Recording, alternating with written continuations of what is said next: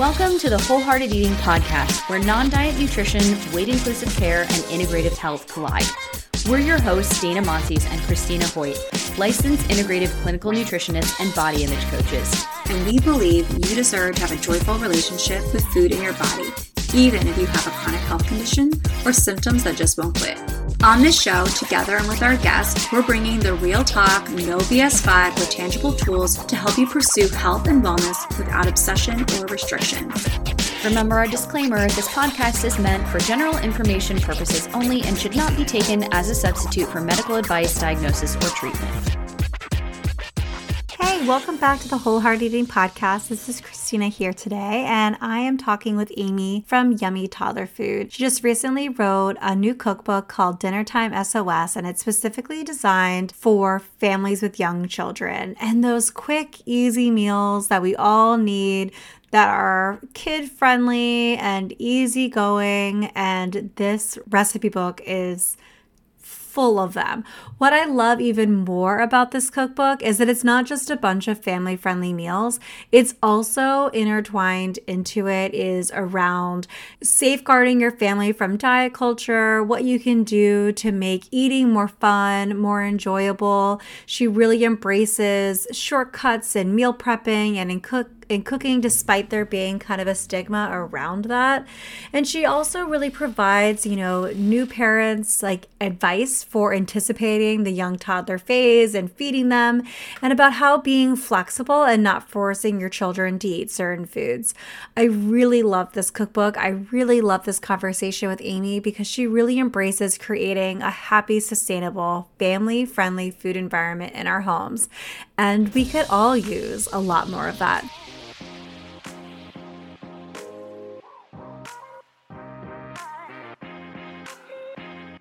Well, thank you so much for coming on. Um, Amy, we have Amy from Yummy Toddler Food. If you have young kids and you're on Instagram, you probably know Yummy Toddler Food or have have had something shared with you from Yummy Toddler Food, even if you didn't know exactly what it was. But um, I'm so excited to have you here, and I'm really excited to talk about your recent new cookbook, Dinner Time SOS. Um, and I wanted for you to share a little bit one about yourself, and two, what inspired you to write this cookbook. Sure. So I guess I can start a little bit about myself and then we can go into the cookbook. Um, so I run Yummy Toddler Food. It's been my full time job for four and a half years now. Before that, I worked as a magazine writer and editor. So my background, I always get the question of like, did you go to culinary school? Like, what's your? Um, so my background is in like food magazine journalism and then also recipe development. So I spent a year working with the Better Homes and Gardens test kitchen. So I'm I was like very familiar with how to write recipes, how to make sure that somebody could understand a recipe and actually make it work in their kitchen and then also like how to talk to an audience. So um, there was a point that the magazine industry was contracting. I mean, it still is contracting, and I needed to figure out what I was going to do with my career. Um, and it sort of coincided with having uh, my first daughter. And then when she turned one, like I sort of understood how to feed a baby. Um, she was a very voracious eater, and it was very fun to feed her. But then she turned one, and it was like she could she could handle some different textures, but she you know there were like particular nutritional um like a like there were things i wanted her to be eating and exposed to but i also wanted to keep added sugars to a minimum and um, all of the kid recipes i was finding at that point were like too hard for her to chew so it felt like there was this like in between phase where there just was like a gap at that time. And this was long enough ago that there was just like not as many resources. But I still wanted to cook like one meal for most meals and not have to be like making her separate food at that point. So that was sort of the origin of the brand. And it started as a hobby. And then I kind of turned, learn. It took a long time for me to learn how to turn it into my actual job. And then like the dinner time angle just came that you know, like the term the witching hour, where like 4 to 7 p.m. is just difficult for life with little kids. Mm. And when you put dinner on in there, It's like it's it's already hard. Already um, difficult and then everyone's preferences. Yes. yeah, and then and then it's also like the meal that we get the most pressure about. Like there are all of these headlines about the importance of family dinner and the importance of eating together and the like the importance of eating the same foods at the same times and like it's just can feel so overwhelming. So I wanted to have a book that people would know it was a vetted collection of recipes that with like minimal prep work, like not chopping a thousand things, you don't, you're not going to need 15 different spices. So you could turn to it and know that this was created with that like perspective in mind. Like I know you probably have a kid who needs your attention, but you also need to make dinner. Oh my gosh. Is if that's not like true mom vibes and parent fives. I don't know what is. I think also too I really am glad that you brought up the idea of like the pressure because that's one of the first things that I said to Dana when I was reading this cookbook. And I was thinking, wow. And one of my favorite things that I always say to people is like, let's look at this like a permission slip. And one one of the things that I really loved about your book, it was like a permission to yes, get meals and dinner on the table and allow for as much variety as possible that your children and you would want to eat, but also to make it a lot more simple and put a lot less pressure on ourselves. And I think mm-hmm. one of the things that you talk about a lot in the book is around focusing instead of instead of focusing on the food itself, more on the other things that you can focus on too. And I like that in like within the book, throughout the recipes, you also have these little sections where you're talking about here's what happens if this happens. Why do you think that there's so much pressure around dinner time specifically? And what do you want to cultivate within your own family and that you want other people to have during their dinner time to make it a little less pressured? I think with dinner specifically, it's like the one meal of the day where there tends to be more vegetables. There tends to be more of the foods that we're like, quote unquote, supposed to be eating. And it's the meal that we more typically eat more of the same foods. And it can be I just, and I think that combined with like the media headlines that we often see about how like eating to get dinner together can like may help you wind up with a teenager who doesn't do drugs. Like, like no it's pressure. taken out of, yeah, yeah. Um, like a lot of the, like the research on family dinners is often taken out of context. And then you just hear, hear like the one soundbite and it's not dinner that where you get the benefit. It's the being together and having the communal experience is where the benefit comes. It doesn't actually matter what the food necessarily is. And I think we just we lose it because the thing we can control is the food. We can't control what everyone likes. We can't control what moods everyone are going to be in. And so we try very hard and I think like reasonably because this is what we're sort of being shown to do. We're trying to con- to get the kids to eat certain foods. And it's like it's it's like impossible before you even get to the table. So I try really hard to remember that like yes it's about the food and it's about the kids seeing a variety of things and about them seeing us enjoying a variety of foods but more than that like they need to feel safe they need to feel comfortable. They need to be relaxed enough to even have the ability to try something in front of them. Like if you have a child coming to the table and they're already worked up about something, there is no way that they're going to try something that is not like the most safe feeling food. So the sort of like the underlying dynamic of the meal needs to be something that we think about before we kind of get to the food, or at least it needs to be a consideration, I think, in order to just like have meals be enjoyable. And I think that that gets lost because it's not like it's not as great of a soundbite, it's not as quick of a thing. Um, and it's but like long term that is really my goal like i want my kids to feel comfortable and confident with a range of foods and the way they learn how to do that is by practicing that at home 100% i also think too something that you mentioned in there that was kind of like weaved in is really wanting the your children to feel like home is kind of this place to explore different things and to have it modeled and seen, right? Whereas if they, it doesn't really matter whether or not they're eating the peas or broccoli that's served as much as it matters that they're seeing parents eating a variety of foods. They see parents connecting. There's no fight. I often joke around with a lot of my clients that with kids, like there's like three things you can't make them do, but we try as parents to micromanage it, and it's eat, sleep, and poop. Mm-hmm. We try so hard to manage those three things. And I think in some ways, too, like there is this added pressure as well, because for some reason we feel like the way that our children eat is somehow some kind of representation for who we are as parents. Yeah, for sure.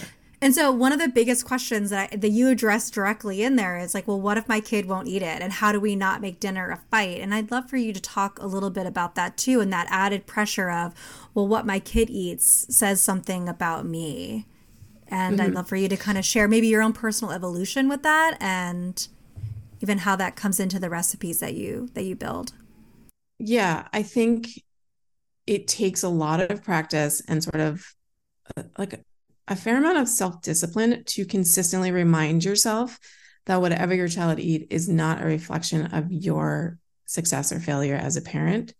Like those two things are not connected because we can't predict another person's hunger with any accuracy. We can't all like in you can guess at how, how hungry a child will be but they the only thing they can do is show you because we're not in their bodies. We can guess at their preferences but that may or may not wind up being the case. So when i'm putting a dinner together i decide what i want to make because I I need like the extra motivation of wanting to eat the thing, um, 100%. to like help me through. Yeah, there's so, so many chicken want, ni- chicken nuggets dinners that I can eat every yeah, every yeah. week. Like I need it and I presented in different ways. To like, yeah, and I want my kids to know that like what I want to eat matters too. Mm-hmm. That they like we are in this together, and we all have nights that are our favorites, and some are not, and that's just like it all balances out. And then I try to add or I try to like make sure that there's one to two foods that each of the kids usually likes. I have three kids. This is not always straightforward. So for me, this means I all like 99% of the time I always have a fruit on the table. Um, recently that's like melon or mango. Um, because I know that if I have like a serving of milk and some fruit, if my youngest particularly doesn't like the main dish he will have food to eat and he is a he has a smaller appetite to begin with so usually that's fine. Um so i try to just like consider their preferences and make sure that there's something on the table that they can eat and then that way i don't have to get up. Like i'm trying i'm trying to keep us there at the table together and then everyone can sort of mix and match their own dinner and when when you have a situation where a child comes to the table and or even like if they ask what's for dinner if they're able to talk and you tell them and they're like i don't want that. Like think about the ways that you can give them um, some control. So that might mean like is there a like a sauce or a dip or a condiment that you want to pick out like to go with this. Like use whatever words that make sense for your child if you have like a younger toddler. Like do we want to get ketchup? Like would ranch make this yummier? Um, do you want to pick out your plate? Do you here's a pair of little scissors that you can use to cut this up yourself. Here you can serve yourself and put this on your plate. Here's a pair of mini tongs that you can use to eat this thing. And this is not like letting the kids necessarily play with their food. It's just inviting them to engage with it in ways that is like age and developmentally appropriate. So it's less of you being like, this is what we have, and you being like, here, like come into this with me and let's figure out your place. And I think that that even if they don't wind up eating a ton of it, it can change the mood enough that you can then sit together at the table. So like with my son, um like very re- like last week there was a meal where I was like I don't think he's going to like this. So I made sure I had like a pair of salad tongs. They're they're like not huge. They're not like a special though. They're just the tongs that I have. I had those on the table and I let him pick out the plate that he wanted. And those two things were enough to have him sit at the table and like he picked a food to try. Yeah, that's you know what's interesting about that too is that it's so simple. We think right. that it has to be this overhaul, like a big change or like a way that we're doing it. I even found too that sometimes the way that I present a food makes a big difference. Like if I asked my youngest is five, just this morning, if I ask her if she wants yogurt with granola, she'll say no. But if I present it like a parfait and say, Oh, right. Elodie, I made you a parfait, she literally sat down and was like, This is amazing. and I'm like, it's literally the exact same food right just presented slightly different and i i love that you say that like you know not necessarily letting them play with their food and i think sometimes that even has a negative connotation and i think depending on the age playing with food is a really wonderful exploratory way yeah. of trying new foods. But I do think like using different types of utensils and things like that. Like the other day, my daughter was using, um, we went out to dinner with with my in-laws and like a bunch of family and they had um what was it? Um chopsticks. And her and her cousin who are both they're both five and six were just enamored with eating their macaroni and cheese with chopsticks like just having a blast doing it. And i think also too like that like you said it gives enough of an opportunity for there to be some fun at the table versus a lot of times and i think probably even maybe the way that we we grew up potentially whereas like no you sit down you eat what's here you eat everything on the plate and then mm-hmm. that's it. And then you can go and do whatever. But dinner wasn't a time for that deeper connection and time together. Um right. and i think that's a really big missed opportunity. And I love that you're trying to bring families together. Yeah, and I I often think about how I would feel if somebody was feeding me, like making all of the decisions for what I what was going to be like placed in front of me all, all day long. Mm-hmm. I mean, I would be the worst. Like I have a hard time even coming up with what I want to eat by myself. And so I think about like when I have a meal I often want to put like something else on it that nobody else at the table wants. Like that might be like like right now it's like sheep's milk like cheese that um, I love very much on most things and or it's like something crunchy and I just think we it's important to remember that we all have different preferences and that's okay and there are really small ways that we can like keep those in mind to make everyone feel sort of seen. Yeah.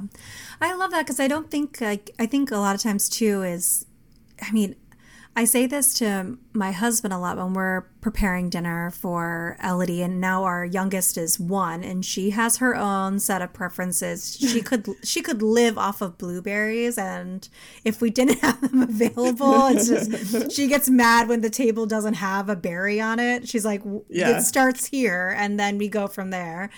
And I think like I think one of the things that I really enjoy that you talk about too is that it's not just about building the connection at the table too, but it's also about making it a little bit more simple for families as well, is also part of it too. Mm-hmm. As we think in order for our children to have a variety of foods and like all kinds of foods, that we have to do a lot of extra work in order for that to happen. And I actually think it's really refreshing that you have this perspective of actually that it's the opposite make it a lot yeah. easier like the last thing my my kids need and i think every family needs is me coming to the table stressed overwhelmed and right. trying to control every bite that they eat but i think that's why i really enjoy that you talk about using shortcuts through cooking too and making the meals a lot easier in preparation so that you're not spending, you know, three hours chopping, like you said in the book, like 3 mm-hmm. onions and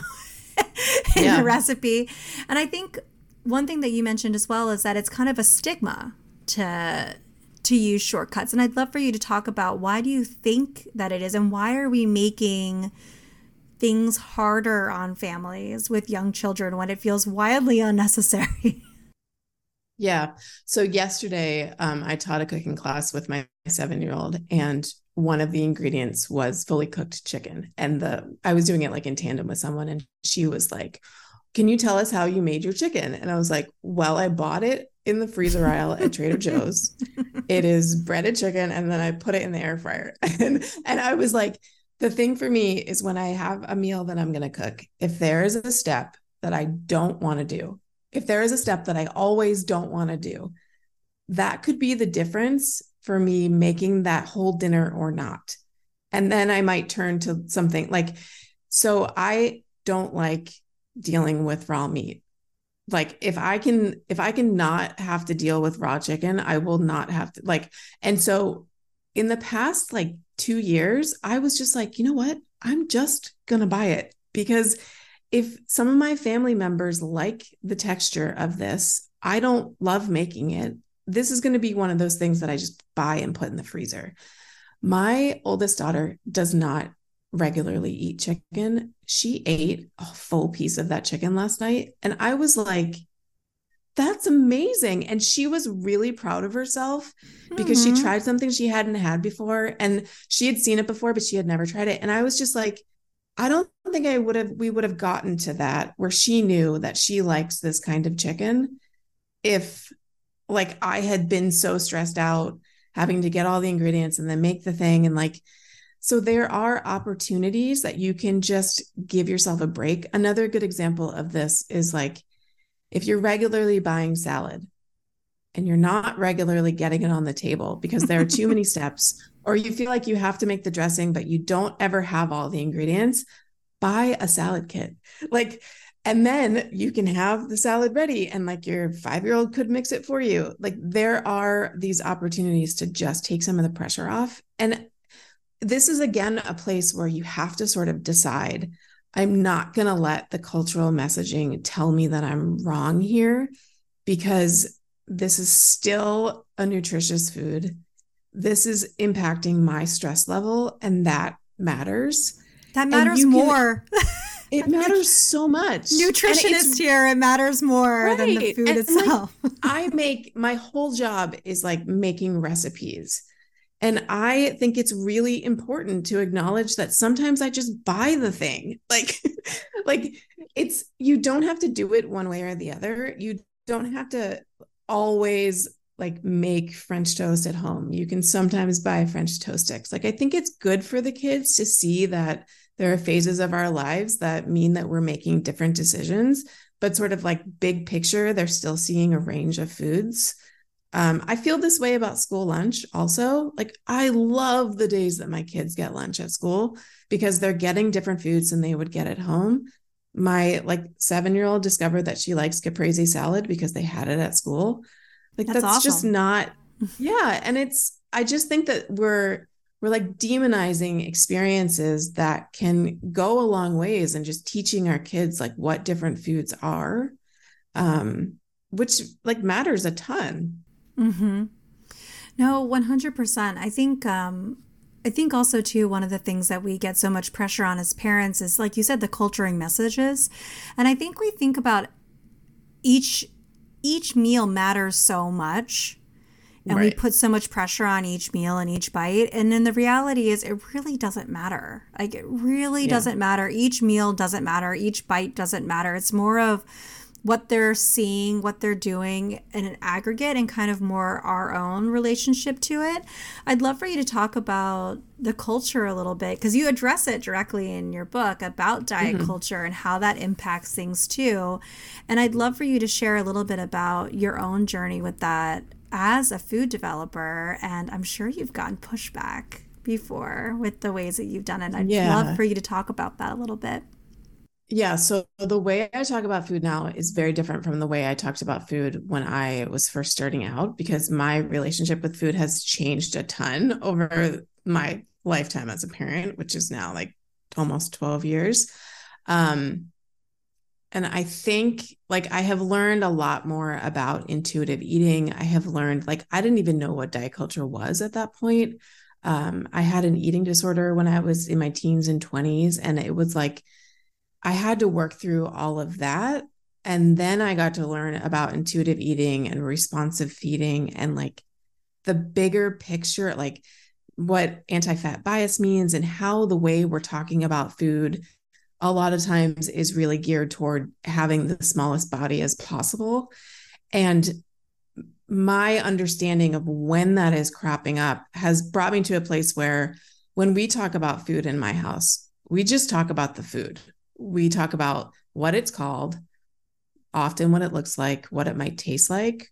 That we do not do anything else because nutrition like i like i'm always getting the question of like teaching nutrition to kids. And i don't think that we need like i honestly don't think that we need to if we are modeling a relationship with food that that's not like pitting foods against each other. If we're showing that we can eat a range of foods, if we're showing that we can have cookies and ice cream and also broccoli and peppers and tomatoes, like the kids are going to absorb that in a way that is going to help when they encounter messages everywhere else. Um, so it's really important to me that my house is able to have a range of foods and that we're not saying that one is bad or one is good, especially because little kids are like, they can be so literal and they can quickly think that they are bad or good for eating certain foods. Um, and also, if a child asks you if something is healthy, like I challenge you to have that conversation and be truthful and factual and not wind up in like a rabbit hole of like you can't do it like no. it's just it's no. really really um and i think this is where like I just don't think we need to try so hard to sell foods based on their nutrition. I think we need to make sure that the food we're serving tastes really good because that's going to be the thing. Like, you are not going to convince a two year old to eat broccoli for the fiber or whatever else. Like, you are going to convince a two year old to eat broccoli if it tastes delicious. Yeah. And that is the thing that I always come back to. I'm like, did if someone says like well my child wouldn't eat that i'm like did you taste it would you eat it? Like that's yeah. why i'm like regularly showing myself in videos eating food because i'm like i want to make sure like if i'm not going to eat it why would they? Yeah. Um 100% yeah. That's such a good point. You know i was just as you were talking about when your kid asks you a question about like what is is this healthy? One of the things that i do with my daughter and she's five she has no idea um is to say well what do you think?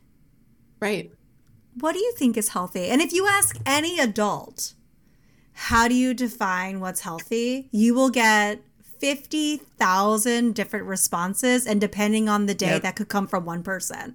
Like well, everyone I think the biggest the biggest challenge is that, that like every adult has their own bias here and every adult has absorbed information that is not 100% true. And I think in order to not pass along like the baggage of a relationship with food, the easiest way to not do that is to just talk about food as like food. Like like this is ice cream. Like, like you don't you know like it's creamy and delicious. Here are the flavors that we have. We don't need to like give a lesson in it. Um so i mean like the thing the thing that i think really changed my thinking about this was there's this like very popular thing about like how carrots help you see in the dark um and i think like i first saw that when my daughter was 2 and she had glasses like from a really early age she has a t- like she needs a very strong prescription. She can't see in the light without her glasses. like if she wakes up in the dark and has no glasses on, she's not going to be able to see. And I was like, if she sees that, she's going to be like thinking, well, now I need to eat a bunch of carrots if I want to have this superpower. And either she feels like she's failing because she's not doing that, or she eats a bunch of carrots and nothing changes. Like it's not true. Like it's yeah, it's no. just like not it's just not true. Um like they might yeah, like vitamin A is important, but it's not we're like extrapolating in a way that is just yeah, not helpful. Well, I think that's one thing that we really love to do as a culture is to take something that's really innocent enough and then take it and make it into like the new headline. And right. then we take it and then say, okay, now I'm going to apply that very literally to every single thing that I do. And one thing that I that I like to remind myself when I'm feeding my kids and when I'm talking to other parents that I'm working with is what did you eat as a kid? Yeah. Right? Yeah. What did you like? Did you like I don't know, some of these dishes. Like, did you eat salad when you were a kid? Because I know kale. Yeah, I, I'm I sure as shit know that I did not. like, right. I absolutely right. did not eat kale. I don't even think my parents knew what kale no. was. Like that wasn't even in I the grocery store. I didn't have a smoothie store. until I was in college. And yeah. we drank smoothies like as a hangover cure. Like it was um like I didn't have sushi till I went to college. Like I didn't I didn't have I mean like I ate the same lunch for the majority of my childhood. Like every day in high school, I ate the same exact sandwich and apple. Like there is, I just think like the the pressure and expectations have totally shifted, totally changed. Um, yeah.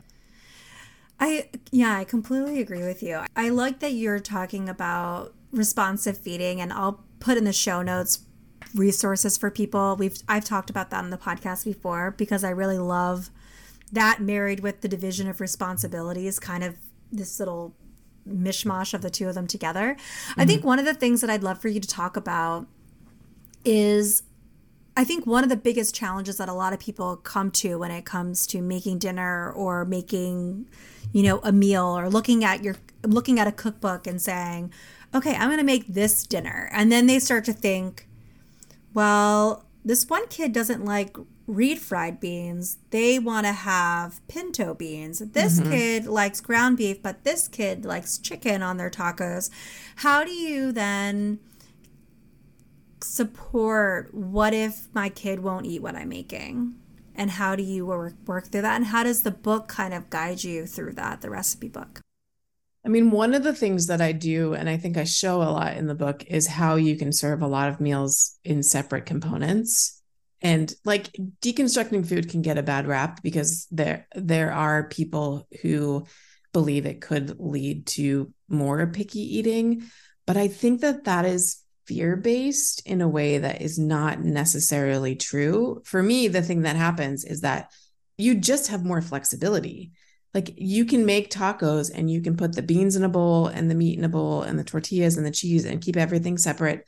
And then everyone can decide what to put on their plate. Like that is the easiest way to accomplish one meal for everybody. You can do that with a range of different things.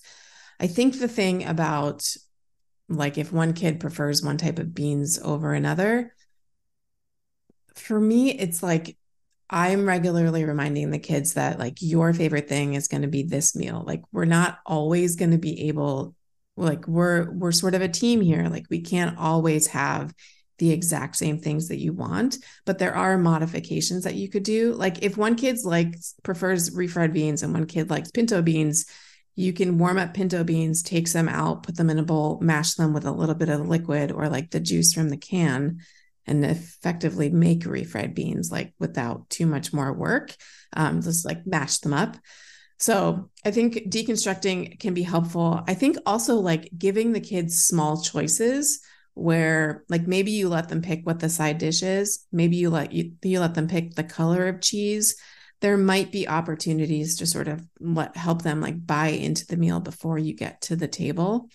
Um, and then just remember that like nobody's plate needs to look the same. If you make something like hamburger helper, which is like that's a recipe that I just recently shared, and someone was like, This is great, but my kid will not eat foods all mixed together. So the thing about that is like you can put that on the table. You can have a side of fruit. You could have like some sliced cucumbers. If the child doesn't want any meat, you can just put the pasta in their bowl. Like there are ways um, like if you make a stir fry, keep the pieces big enough that you cannot put all of the elements on someone's plate. and like the instinct is to like sneak the vegetables in but if you actually keep the pieces big enough you're giving more you're giving yourself more flexibility because then like you don't have to give the kid broccoli who doesn't like broccoli. You can just give them the noodles and some carrots.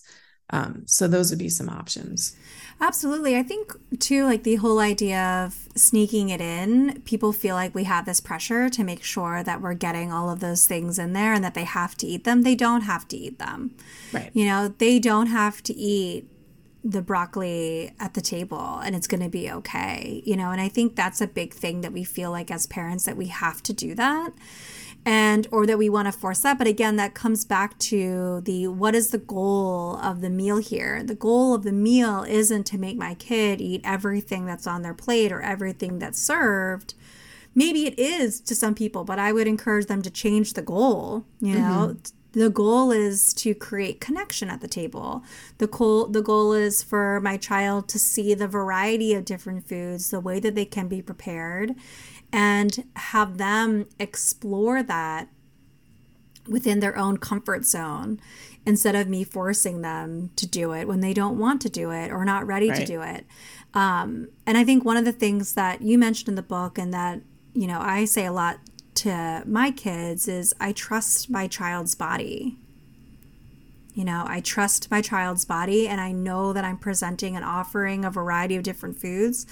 And we're in a stage right now with my young my oldest where she is picky right now. Like I honestly thought to myself the other day, I don't even know what to serve you. Like, like, like literally everything that you ever want, like you don't want anymore. Until I decided to do it, serve it differently, and call it a parfait. And then next thing you know, I'm like, oh, okay. Right you know, you don't want fruit right now? Great, but I bet you'd like a fruit kebab. And you know what? She does. Right. Right. and so I think sometimes it comes down to can you make it a little bit more fun too? And that pressure kind of alleviates itself too. Um, I think it can also help to remember that sometimes they're just not as hungry as we think that they're going to be. And like your child might not be eating dinner because they might not be hungry. Like that is a totally valid explanation and not something that you have to fix. They might have a big snack at four o'clock and then they're not hungry at 5:30, or they just might front load their calories and eat more earlier in the day. Like there is this, I think our urge to like constantly be getting the kids to eat as much as we think that they need to be is kind of making it harder for us to just see the kid in front of us and be able to notice their patterns. Oh, I love that. I think that's so true. I think one thing that can be a really nice permission too is I actually think of after school snack time as part of dinner. Yeah. like yeah dinner is like one big extension, which is why I one of the recipes that I loved was their charcut char, the charcuterie board that you have. Yeah. I'm like, yeah, this is the vibe, right? Because that was essentially like our afternoon yesterday. it's like okay, it's like a little platter of all kinds of stuff. Everyone can have what they want. I even do that for breakfast sometimes. I'll make breakfast charcuteries with, you know, pancakes or waffles or whatever and sausages and vegetable like in I mean vegetables and like fruit and maybe there's vegetables um but just making it a little bit more fun and thinking about it as an extension from snack yeah. from after school snack i think takes a lot of pressure when you think about it in total i think we get really bogged down on this meal has to look this way and mm-hmm. if we mm-hmm. looked at it from the whole day okay they had this for breakfast they had this available at lunch at school this is what they're doing here overall unless there's you know, something alarming with growth or eating disorder type stuff, we really don't have to hyper focus on it as much as we think that we do. Yeah. Yeah. Agree. And so for for new parents maybe who don't yet have a toddler, um, but they're anticipating and kind of planning on this phase of coming up and trying to cook, what is some advice that you would give them starting off? I would say to try not to immediately label a child who doesn't want a food that you give them as picky, because that's going to impact the way that you interact with them. And it's going to make feeding them seem like a problem. And if you can instead know that appetite often dips in the first year as compared to when they were a baby, simply because the growth slows down, generally speaking, a one year old can be less hungry than they were as a baby, and they may eat less foods than they did as a baby simply because they're not as hungry. So, like, their internal motivation is not as high to eat all of the foods, coupled with them discovering that they have power. Like, you know, they're going to start saying more words, they're going to have more ability to let you know their feelings. Like, they're going to have opinions about their shoes, about their socks, about like their diaper. Like, they're going to have opinions about their food. And that doesn't mean that anything's wrong. So, if you can sort of know that the feeding dynamic is going to change and expect it, then I think that you can like sort of roll with the way that it changes a little bit better. I mean, I see a lot of language about like we have to combat picky eating. And I'm like, we do not need to turn this into a battle. Like the last thing you want to do is like go into a meal like hyped up about like so the more you can just be like, this is where they are today. I'm gonna like follow their cues. Um, and I think it's like I think especially like with one year olds, you know, a lot of one year olds are still nursing or they're still sort of on bottles and figuring out the transition to milk or less bottles and like how do you get them on all of their meals? Like there is so much going on that just like give yourself the grace to know that this does not have to be picture perfect at any point and you do not need to like figure all of this out immediately you can do one thing at a time and like adjust it as you need to um i think it's just like the permission to follow the lead of your own child and to trust yourself a little bit more i love that i was not expecting you to talk about picky eating and labeling that but i really love that you brought that up because I totally agree. I think it also takes away the opportunity for that connection that you're looking at at the meals. And like you said, if you're going into your meals as if it's you're going into battle, and a lot of times parents feel that way. They feel mm-hmm. like they're going into their meals as if it's some battle.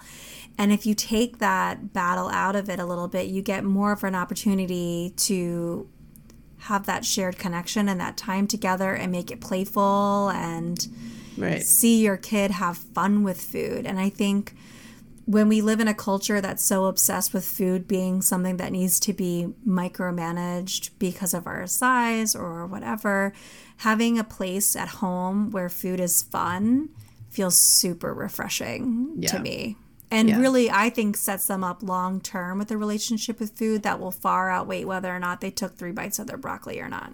Yeah, yeah. And I think, like, remember, you have a lot of power with the way that you are interacting with food and like the foods that you are eating, just because, like, kids love following the lead of the people that they love. I mean, yesterday I made myself ravioli with um, red sauce for lunch because I had some left and I last I checked, my children did not like that food. and they like I had this like delicious bowl for myself, and two of them were like, what why didn't you make enough for us? And i was like well so then they wound up eating like most of it and then we discovered that they want me to add that like we're going to have that for dinner on sunday. And so i think there are these opportunities to just have like food have less moral weight and it can just be like delicious experiences. I love that. Thank you so much for You're coming welcome. on and and talking. I think that's such a great place to kind of land on and for the major takeaway. If there's anything other than the cookbook which i'll you know i'll link all of the things in our show notes and everything but if there's anything else that you want to share with what you have going on anything you have coming up where you're teaching these fun cooking classes anything like that um, feel free to share them now and i'll add them to the show notes too the cooking class was like a one-off special event with Julia Turshen, um, which fun. was really fun. So I'm glad we got to do that. I don't have any others planned, but we'll we'll see if that changes.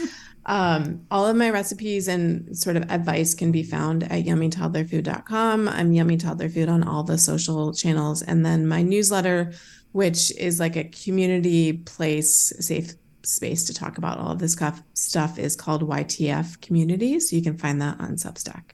Thank you so much. You're welcome. Hey friends, it's Dana, and thanks so much for listening to the Wholehearted Eating Podcast today. Find us on social media at Wholehearted Eating Pod on Instagram and at wholeheartedeating.com for more information about working with Dana and Cristina for one on one nutrition counseling. If you love the show, we would love you forever if you'd share an episode with your family and friends, or tag us on social media, or leave a five star rating or review wherever you listen to podcasts to help more people find the show. Check out patreon.com slash wholehearted eating to help support the show and get access to ad-free episodes, bonus episodes with us and our guests, episode discussions, new resources we're creating for Patreon, and so much more. If you have questions for us, feedback on the show, potential topics or guests you'd love to have on, shoot us an email at hello at wholeheartedeating.com. And we'll see you next week.